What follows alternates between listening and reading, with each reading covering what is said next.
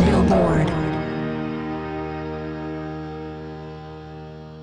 「ビルボード・ポッドキャスト MC の太田です。行きたけです。えー先週はあのネクストファイアの、えー配信があったんですけども、えーブルームベースさんですね、に出演していただいたんですけども、非常に見応えのある、えー配信だったんじゃないかなというふうに僕は思うんですが、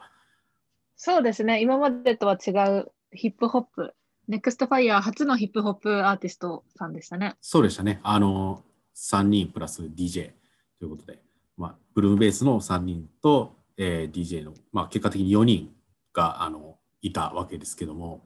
はい。はい、だから今までね1人だけとかだったんですけどねあの人数的にも4倍の4人が 出てるっていう絵作りになったわけですけどもねはい。賑やかに見えるしそれもこれで非常に良かったしあと音がいいですね僕あのスマートフォンで見てたんですけどもああ、配信をスマホで見てたってことですね。そうですねあのヘッドホンで聞いてたんですけどもへえ。 TikTok のライブ機能音いいですね、おお、それは良かったです。うん、非常にちゃんと低音域も中音域も高音域もバランスよく、えー聞こえててだからやっぱり充実感のあるライブ配信じゃなかったのかなというふうに思いましたけどね僕は自社のイベントにこんなこと言っていいんかわからないですけ どでもすごい、あの、視聴者さんからもアンコール、アンコールってコメントいっぱい来てたので、はいそうですねすごいポジティブなはいコメントが多かったです、非常に多かったですね、はい。うんなので、すごいいい回になったなと、うんうんうん私も、まあ、番組側ながら思ってます。はい自ガチさんの、えーライブ配信だったわけで、えーまあまたそうでねすね2月の19日ですかね。2月のはい19日には、えっ、と、金曜日の夜8時からは、あの、まあ、収録したものですけども、えっ、と、インタビュー映像を、まあ、ちょっとライブ映像も交えながら公開を、配信をするので、また、はいお時間ある方はぜひ聞いていただけたらなというふうに思います。はい、あの私、それで1点ね、訂正しなくちゃいけないことがあって、あれ、なんでしょう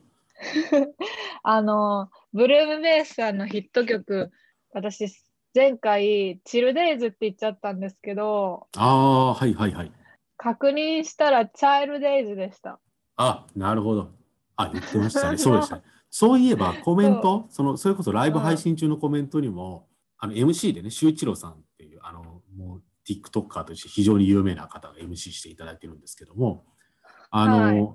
もうね、あの、今回のライブ配信の MC 中に、チルデイズじゃなくて、チャイルデイズって言ってたんですかね。ちゃんと正式な名称でね、チャイルデイズというふうにあのお伝えしていただコメント欄のところに、チャイルデイズじゃなくて、チルデイズですよ、みたいなコメントもうん、結構多く見受けられたんですね。で、なんそかうですね。多分、多分周一郎さんも本間中、あれ、チャイルデイズかチルデイズかどっちなんやみたいな、俺、チャイルデイズって言ったけど、チルデイズなんかみたいなうん、ことももしかしたら思ってたかもしれないですけども、あの、あ、せそうですね。ね、こんだけチルデイズですよみたいなコメント来たらね、すごい戸惑うかもしれないです けど、本当は戸、惑うかもしれませんが、ああの、ちゃんとアーティストさんにも、あの、ご本人にも、チャイルデイズと、はい、言っていただきましチたャイね、ルデイズと明言されておりましたので、チチャャイルイルデデイズイズではありませんでした。はい、チャイルデイズですね。ですチャイルデイズです。そうですね。はい、ということで、まあ、こちらでも失礼しました。訂正させていただければと思います。でもまあ冷静に考えて、やっぱチルディーズとは読めないですよね、あれ。あ表記的えに。なんか表記的にあれ、冷静に考えたらチルディーズって読めないかもしれないですよね。なんかそうね。チルデイズチルディーズって読もうとしたらさ、L がもう一個はいいるくないですか、 そうです。そうですよね。冷静になればね、うんチャイルディーズっぽいなっていうのも。あ思ってた俺最初チャイルディーズって言わなかったでしたっけあそれは覚えてないです。あちょっと僕もうろ覚えで。しかも多分それ言ってたとしても収録前に言ってたような気がするんで。ちょっあと本当うん、じゃあいやちょっと私がチルデイズって押し通しちゃったんかも。かもしれない。ちょっと記憶が定かではないんですが、とにもかくにもチャイルデイズだ正と。式名称は、はい、チャイルデイズです。とにもかくにもチャイルデイズということで、はい。 はい皆さんもチャイルデイズって5回言っていただければと。うんチャイルデイズ、チャイルデイズ、もうねチャイルデイズと。 そうですね。はい。言っていただけたらと思います。ということで、また次回のネクストファイアのお楽しみにということで。では、今週2月10日に発表いたしました2月15日付の総合ソングスチャートのトップ3をご紹介いただけますでしょうか。はい、えージャパンホット100第3位は Ado のうっせぇわ、第2位はユーリのドライフラワー、そして第1位は SKE48 の恋落ちフラグでした。はい、えーと、SKE48 の恋落ちフラグがですね、まあ、CD のセールスで、こちらは1位だったんですけども、あと、ラジオが76位で、ルックアップが14位で、ツイッターが16位だったわけでしてでしてね、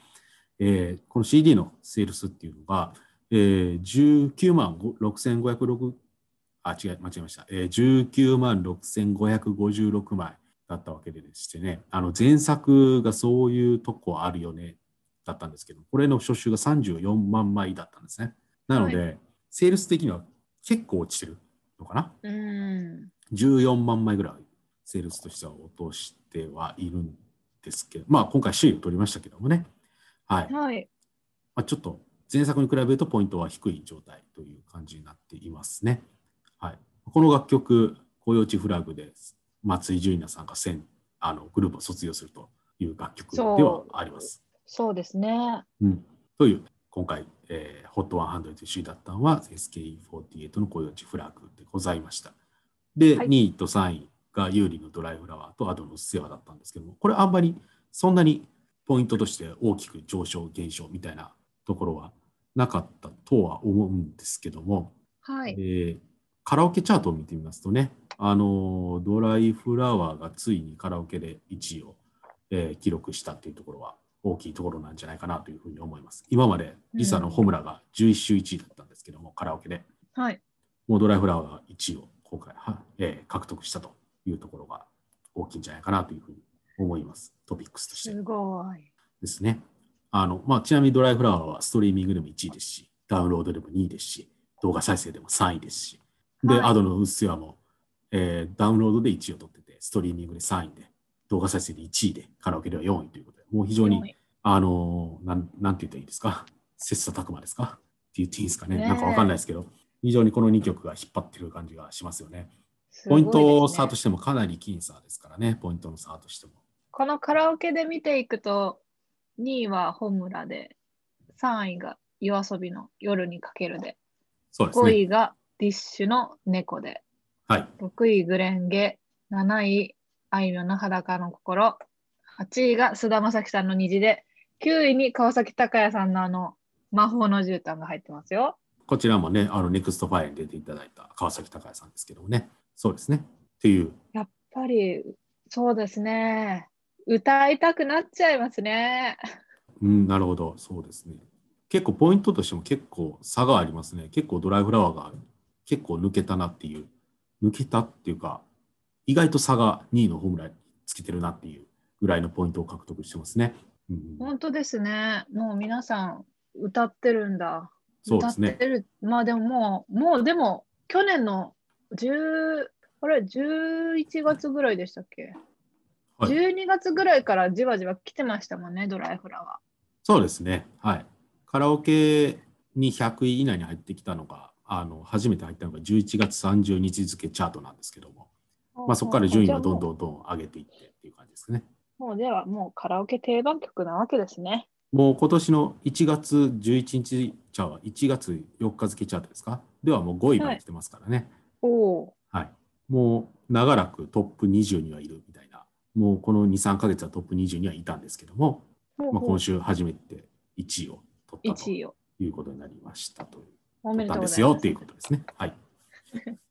ったんですよおってめいうこととでうですございねま。はす。い。はい。まあ、ユーリさんのドライフラワーが1位っていうのも非常にしっくりするんですけど、まあ、うっせぇわもう4位まで入ってるわけですからね。はい。これもなかなか歌うのがすごいカロリーを使いそうな感じですけど、こちらも4位というところですね。ね上がってきそうですね、このうっせぇはカラオケで。そうですねまだまだやっぱりこのヒットしてすぐカラオケチャートにも影響が出て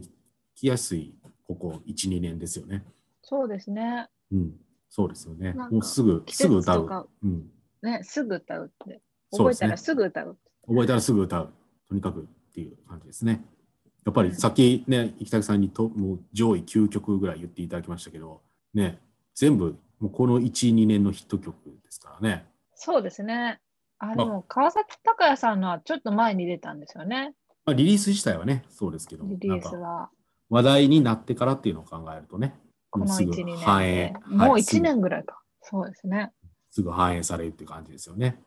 でもやっぱり残酷な天使のテーザー、いまだに強いですね。何位ですか ね、12位ですね。あ、12位。もう今はね、もうカラオケチャートにおいては、もうプリテンダーよりも白日よりも残酷な天使のテーゼの方が歌われてますね。これはもう何なんだろう。衰えないですね。何なんだ衰えないというか。そうですねすごいまあですね。でも本来なら今の時期ならもうエヴァの新作は公開されてたんですかってね。映画あーあ、これエヴァンゲリオンでしたっけそうですね。あーそっか、映画公開本に来ななるらともまうた、公開されたはずですから。そうでしたね。もしかしたらもう、まあ、上がってたかもしれない。うんうんうん。もっと言ってたかもしれないですしね。はい。という、えーカラオケチャートを改めて見てましたけども。というはい感じでございました。まあ、あと、総合ソングスチャートですと、そうですね、あの先週のこのエピソードでも言ったんですけども、えーオーサムシティクラブの話をちょっとしたと思うんですけども、はい。オーサムシティクラブの忘れなが、えー、と先週の54位から今週20位まで上がっていますっていうのは、結構大きなチャートの上昇でしたね。うん。はい。まあ、こ大きの、な原因は、原因というか要因は。まあ、そうですね。えっ、と、まあ、この忘れなって楽曲自体は、映画の花束みたいな恋をしたあのインスパイアソングでして、まあ、これ予告編であったりとか CM とかであのは使われている楽曲ではあるんですけどですし、まあ、花束したいみたいな恋をしたの映画の中にも実際オーサムシティクラブが出演してでオーサムシティクラブの楽曲も何曲か劇中に使用されているということで、まあ、オーサムシティクラブ自身の認知度っていうのももちろんより広まったでしょうし、まあ、そういう影響ももちろんあるでしょうしねあと2月10日収録日ですけども今日アルバムをリリースしたんですよね、おーまあ、リリースそ前うのですそうですね。はいまあ、このアルバムリリース前のいろいろな試作っていうか露出っていうかっていうのももちろんあると思いますしね。はい、ね、ラジオが今回9位ですね。前週はい84位から、今回は9位。はい、そうですね。ラジオでも多くエアプレイされているということで、まあ、この花束みたいなストリーミング、もはい、あ、そうですね。ストリーミングも14位ですね。だいぶ高いですね。チャートイン2週目ですからね。チャートイン2週目であーストリ確ーかにミング14位ですから、かなりスピードが高いです。スピードを持ってチャート上昇してるなっていう印象を受けますね。そうですね。はいまあ、これ、まあこの忘れなのが非常によく聞かれていて、で今日アルバムを2月10日にリリースするということで、流れ的には非常にいいんじゃないかなという感じでしょうかね。ね、そうですね。うん、また、まだまだ上に来そうなそう気ですね。配もが。う5年ぐらいやってるアーティストですよね、オーサムシティクラブは。オーサムさんはい。5年ぐらいだったと思いますけども、確かなんか5周年記念アルバムをもうそろそろ出すんじゃないですかおおっていうのを、なんあかーい前いちらっと見たんですけど、そうですよね、い5周。い、いい年になりす。いい年になるとか、いい、なんていうの、いい。あ、じゃあ去年や。去年にあ、 5去周年年を。か。去年に5周年。去年5周年記念アルバム出してるんですけど、なまあ、それぐらいのキャリアの、えーアーティストではあるっていうことを伝えたくて言ったんですけども、はいまあ、5年ぐらいのね、あのキャリアのある、えーバンドですけど、まあ、シティ・ポップって言っていいんですかね。なんか、そういったコンセプトのある、えーバンドですね。はい。ね、まこあれからまはいだまだ注目ですね。そうですね。あの、まだ生田さんご覧になってないですかね、映画は。あ、見てないです。あ、そうですか。まあでもこうなんはか、すごい、2週連続でいうん。 1位になったみたいで。あ、あの興行収入ですかね。興行収入およびはい動員ですかね。そうですね。。はい。なんかリピート率が、リピート率っていうんですかね。おお、なるほど。リピート率は結構いいんですか。そんなようなコメントを見ました。ああー、そうですか。なるほど。まあ、確かにあれ何回見てもいい映画かもしれないですね。結構いろいろな要素が混ざった、まあ、こういう名詞含めてですけども、何回か見直して、なんか確認したくなるような、あそこどうなってたっけみたいな、そういうところを確認したくなるような映画ではあるかもしれないから、リピートしても、リピートする楽しみっていうのはあるかもしれないですね。ちょっと、ちょっと、ちょっとなんか気になる、気になる、なんか気になって、なんかみんな、みんなというか、あの、いろんな人が見て、よかったよかったって聞かれると、え、私も見た方がいいかなってなんかなってくるから、ちょっと考えます。あ、そうですか。なるほどなるほど。うん。まあ、好きなタイミングで 見ていただいたら、はいね、僕、もう結果的に鬼滅の刃見てないですしね、まだ。あんだけ周りで騒がれて、 あんだけ、あんだけ騒がれても、結果、この調子だと多分見ないですね。この調子は、うん、間違いなく。アニメからスタートしないと。だって映画ってあれ、アニメの続きみたいな感じなんでしょあそうです。そうでしょだからアニメをさっき見てから映画を見ないと、そうなんですかね。いまい、もしかしたらいまいちかもしれないじゃないですか。なんか中途半端に見るのもね、あれなんで、うん。せっかく見るのまにず名前、名前すらよくわからないじゃないですうんか。わかんないですね。なんとか、なんとかの呼吸とか言われても何もよくわかんないです。 そうですね。うん炭治郎って言われても誰やねんってなってしまうしね。炭治郎とか禰豆子とかなんかね、言われても、でも多分炭治郎とか禰豆子って超主要人物ですよね。あ、そうです。そうでしょなんかもうそのフェーズも過ぎてさ、なんかちょっと脇役ぐらいのところ、なんか映画クレジットだったら5番目、6番目ぐらいのキャラクターう。ん。はい。なんかトークのなんか笑いのネタの一つになんか入れてくる人なりあのタレントさんとかもいらっしゃいますけどいよいよわからんくなってきましたね本当 に本当に聞いたこともない、確かに。やっなんとか炭なかなかね、聞いた、聞き馴染みのない名前ですしね。うんうんやっと炭治郎禰豆と子あ、わかるけど。やっと炭治郎と禰豆子はなんなんか耳なじみがしてきたのにまた新キャラが出てき てあこうそういう人もいるのねみたいなっそうですね。ていうフェーズに悪なっ魔てきてるの名前とかちょっとわかんないもな。うマジでわかんないんでね。はい。はい っていう、っていう感じなんです。はい。という、えーまあ、オーサムシティクラブは、まあ、アルバムも、まあ、来週のね、アルバムチャートとかどうなるのかなっていう感じで、まあ、来週のアルバムチャートね、あの、まあ、オーサムもそうですし、ずっと前の中でいいのにも今日アルバムリリースしましたし、あと、セカオワのベストも出ましたし、なのおでうまあ、来週のアルバムチャートどうなるのかなっていうところは、まあ、気になったりはするんですけれども、まあ、それは一旦置いといて、とりあえず今日の発表した、えー総合アルバムチャートトップ3の方に移りたいと思います。では、トップ3発表していただいてよろしいでしょうか。はい、えーホットアルバムス第3位は「アイナ・ジ・エンド」の「ジ・エンド」第2位は「スーパービーバー」の「I love you」そして第1位は「ザ・イエロー・モンキー」の「ライブ・ラウド」でした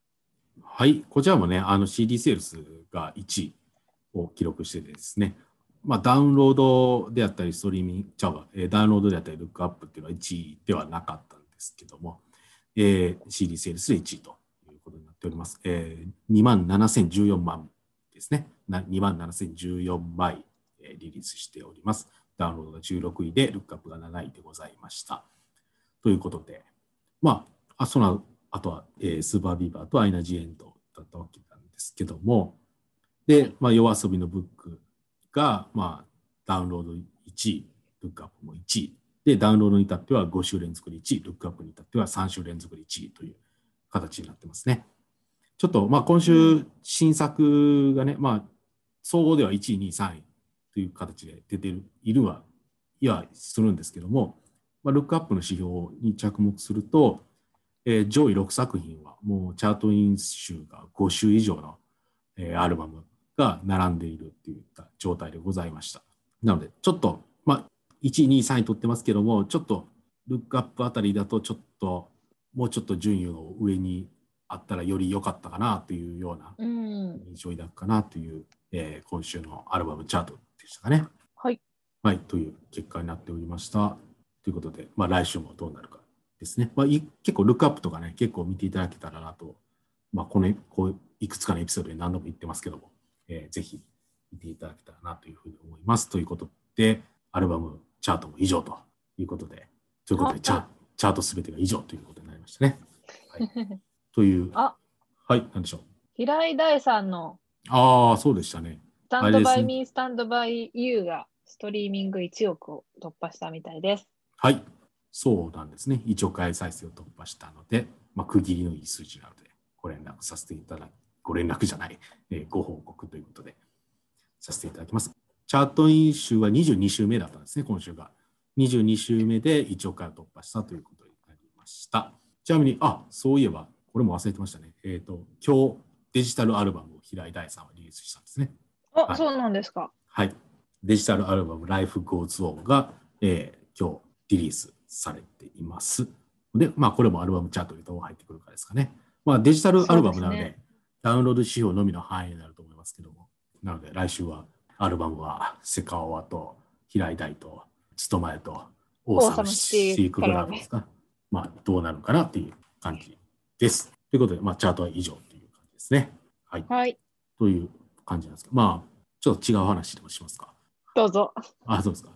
まあ何、話そんしまな、しょう多分そんな、この話題広げられない気がするんですけど、うん。もうこの1、2週間、クラブハウスの話ばっかりしてません、周り。あ、本当ですか。あ、まあ、まあ、あの、まあ、私も、あの、お一人、会社の方と話しましたけど、はい。私はそんな、あの、やらなくていいかなっていうあ、そうですか。 派です。あ、もう使ってるんですか使ったことはあるんいですや、か使ってないです。使ってないです。なんか周りの反応を見る限り、私はいいかなみたいな感じですかね。っていうこと。まあ、あ周りの反応というよりも、まあまあ、私が使うことないかなっていう。あー、使う。あなるほど。私、なるほどね。まあ、使う自分が主催でなんか言うこともないし、もうなんだろう、聞くこともあんまないかなっていう。ああ、そうか。聞くこともあんまりしなさそうなんですね。えーえ、わかんない。ビヨンセがやるって言うならやるよ。 ああ、でも、米津玄師さんがね、なんかやるとかやらないとか。あ、なんかアカウントを、何でしたっけ、解説したってアカウントをニュー開ス出てま設したねっていうニュースが出ましたよね。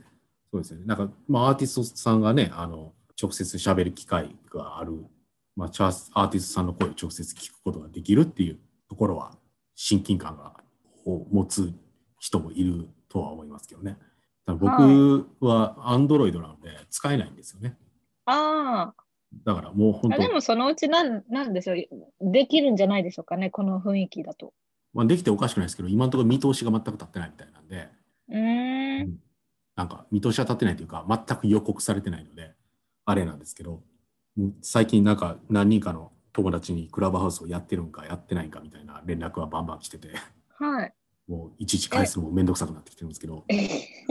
え、解説されたらやりたいですかその。一回ぐらいは覗いてみようかなと思いますけどね。うーん。どういうもんなんかよくわかんないです。だってね、あんだけ会話が聞けるみたいなさ、はい。 サービスだったら、じゃあ、ポッドキャストってどうなるのかなみたいなね、っていうのもあったりするじゃないですか。滅びてしまう。滅びてしまうじゃないですか、私たち。ね、だから、だからどういうもんなんかなっていうのを見てみたいなっていう気持ちはあったりしてるかなっていう感じかな。でもどうなんですかねそんなにアーティストさんと近づきたいもんなんですかねえそういいうフや、ァンそ心れ理はは。近づけるものであれば近づきたいです。なるほど好きな人なら。なるほど。なるほどね。でもなんか、そうやろ。近づくことによるさ、近づくことによってさ、なんかちょっと危危険というのもあれですけど、うんなんか近づくことによって起こる負の側面みたいなのもあったりするじゃないですか。なんやろ。なんか、うんあの、まあ、アーティストさん側からしたらってことアーティストさん側からしてもそうやし、なんかファンダムっていう言葉があったりするじゃないですか。あの、ファンダムってどんなやつなんですか例えば、その、例えばツイッターのフォロワー、アーティストさんのツイッターのフォロワーで、の中にも特になんか熱心なファンの中の一部、一部の熱心なファンが、そのアーティストのことを好きになりすぎて、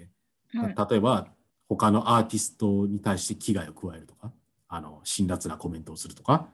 レビうんュー、低いレビューを、なんかレビューサイトに載せるとか、そういうのがあったりして、なんかそういうファンとアーティストが距離が近づくことによって、一部のファンの人がちょっと、ちょっと負の側面を出してしまうっていうようなことがあったりするんですよね。だからうんなんかファンとアーティストが距離近づくこ、一定の適切な距離を取ることっ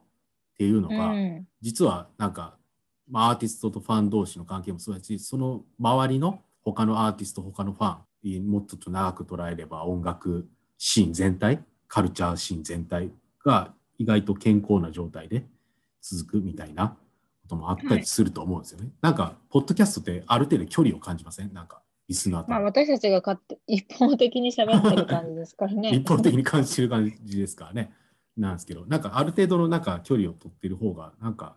やりやすかったり、妙に気を使わずに、変変な気を使わずにね、あのできたりとかね、すると思うんでね。なんかう、ん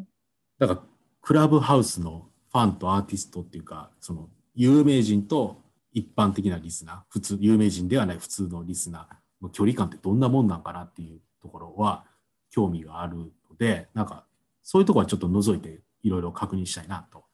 使えるようになったらね、うんっていうふうに思ってますけども、っていう。そうですね。なんか、なんだろう。この仕事柄、あの、アーティストさんとつながることとかをなんうか主にして考えちゃってますけど、例えば学校の先生とか、うん。はいはいはい。なんだろう。なんか他の職業の人、なんうんうんや八百屋さんとかわかんないけうん。ど、はいはい。なんかそういう人たち、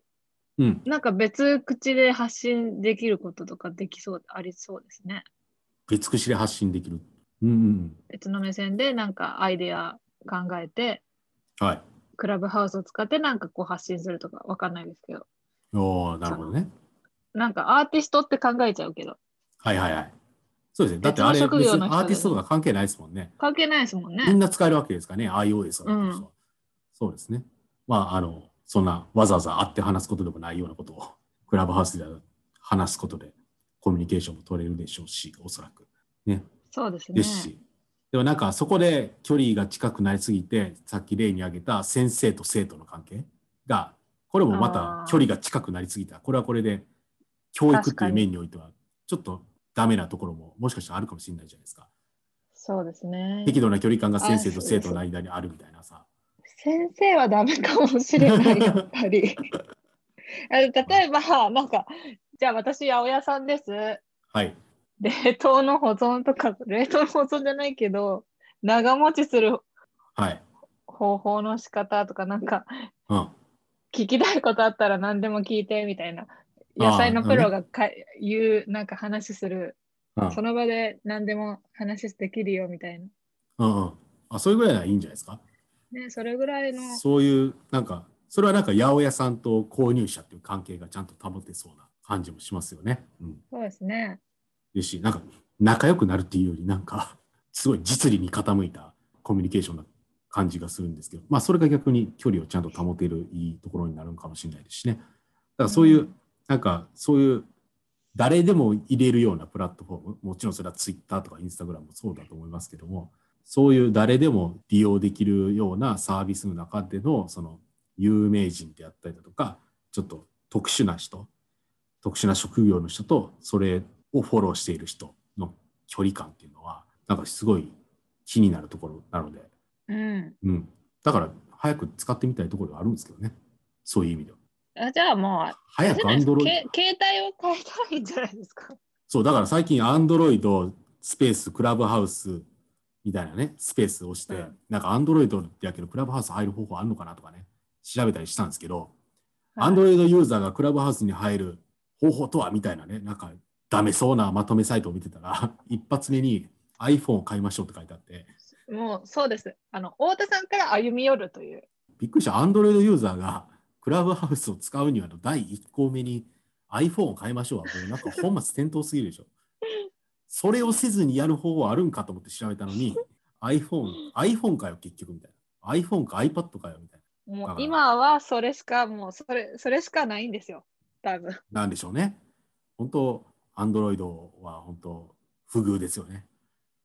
本当なんでみんなそんな iPhone を持ってるのかも僕は理解できないんでね。なんでみんななんだろ、池崎さんって iPhone ですかはい。なんで iPhone にしたんですかえー、なんなんででしょう。その学生時代からなんだろう周りが iPhone 使ってたからあそれしなるかほど知らないみたいな。なるほどね。なるほどね。なんか iPhone にするメリットを全く感じなかったので、じゃあ普通に Android でいいやと思って Android のままずっといいるんですけど、こうもなんかみんな iPhone にしてると、なんか iPhone にしかできんなんかがあるんかなと思ってたんですけど、なんかそういうわけでもないし、やっとクラブハウスによって iPhone と Android でできることの違いを痛烈に感じたぐらいで、 本当それ以外、なんでみんなこんな iPhone なんやろと思ってましたね、正直。ね。うん。だから。まあじゃあもうちょっともう今月いっぱい待って。えー、買い替えんの全然俺動きがなく なくってでも、はい本当にやりたいってなったら iPhone に変えるってまあ3月はね、まあ、個人的な話ですけど、僕、携帯の契約2年で切れるんで、ああ、の機ちょうどい機種変がねいじゃないですか。機種変が2はい年、なんかあるじゃないですか、そういうの。2年ごとになんか、みたいな。安くなるやつですよね、機種変更が。まあ、検討はしますけど、えー iPhone にすんのか、なんか、なんかな、なんか Android ならではのオルタナ精神があったんですけど、まあ、いや、まあ、まあ、検討させていただきます。はい。そういうクラブハウスをお互い使ってない人間がクラブハウスについて話すっていうわけのわからん時間でしたけども、はい、皆さんはいかがなんですかね。もう結構、多分もういろんな人が使ってると思いますけどね。ねえはい、でもまあ、クラブハウスが